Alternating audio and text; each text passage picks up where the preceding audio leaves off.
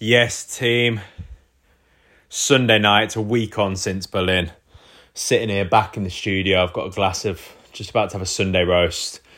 Got a little beer going on. And what a day. Firstly, I can't believe it's been a week since Berlin. And then today has been a huge day of events. We've had London Marathon, we've had Chester Marathon, we've had Richmond Half, we've had Cardiff Half, and just um, to be honest, just so jealous of everyone experiencing the highs and lows of today. Um, yeah, so jealous watching the London Marathon on TV. Just the scale of it, the amount of people, knowing people doing it, following them on the map, tracking them on the map.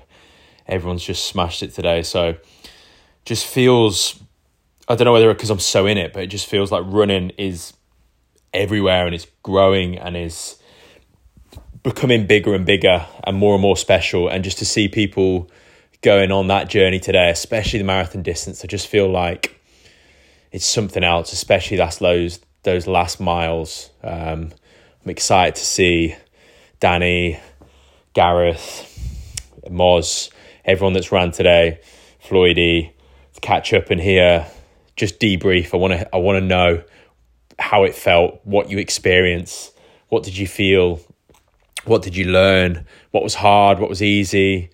Just the whole thing. And um, I wanted to come on here because after the event, I think any event, but especially a marathon, I think, because the training is so long, like it's usually 12 weeks minimum. So for a quarter of the year, you're building towards this event. So for Berlin last week, you know, built, built, built, built, built and then you you build your body to sort of peak at that on that day or that week and then you give everything on the day.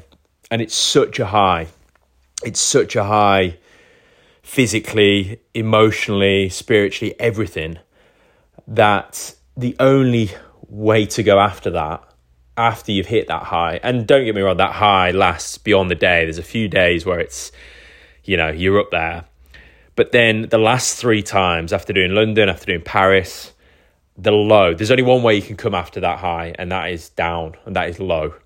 And I, after every run, every marathon I've done, have felt a, a proper low. Physically, my body's felt like just depleted and has needed rest, but it's more been emotionally, I felt low, like an actual feeling of loss, um, of sadness, of grief. Um, and it sounds ridiculous, but no matter how much I talked about it last time, I couldn't shake it. I just had to feel it.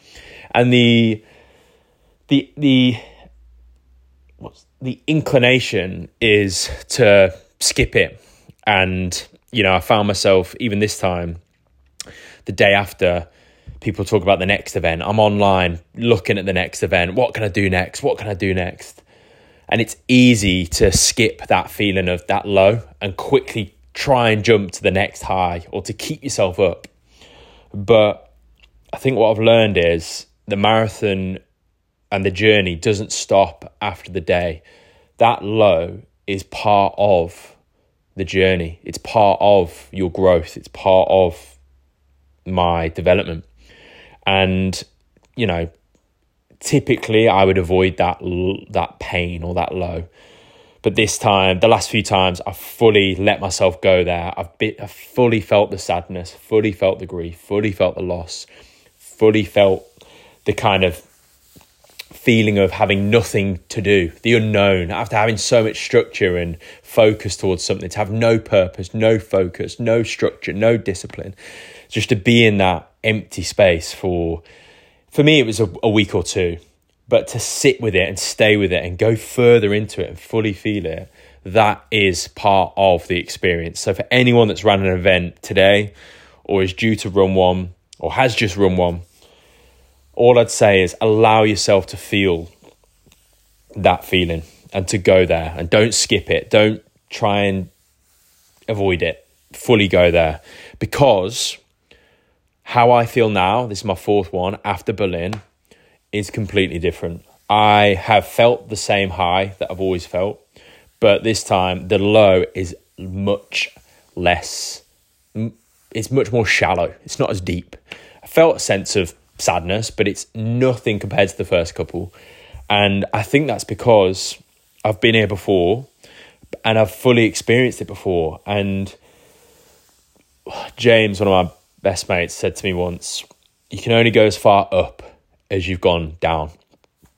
And that has always stuck with me. And I genuinely believe it's true um, on, on this journey as well. So it might feel like you won't want to go there, but trust me, the marathon doesn't stop after the day. It's not all about the highs. It's all it's also about feeling the lows. After the run, you are going to feel that. Accept it. Allow yourself to it. Know that it's part of it. Um, know that you're not the only one feeling that, and stay with it. And know that it will pass. Know that you'll grow and learn from it. And it's a big part of your journey, your growth, your development as well. So stay with it. Well done if you've done an event. I'm so jealous stay with this part of the journey now for the next couple of weeks. Know it'll pass, and uh, the journey continues. It's just another run. All right, team. Have a good. Oh, and I just wanted to say that's why it's called the Big Dipper this episode, because um, the lads are ripping me saying that that's typically how I am. I'm either very high or very low, and I'm on the bloody Big Dipper. I'm on a roller coaster. And that's just what life is, isn't it? Marathon is life. So you know, when you go up on these roller coasters, there's always a bit that goes down. And although it's scary, it's exhilarating. And that's the bit when you come off and you go, wow, I experienced that. So it's the big dipper, these feelings. You're right in the big dipper now. Anyway, I'm going. I've got my Sunday roast. Have a good evening, and I'll speak soon. Boom.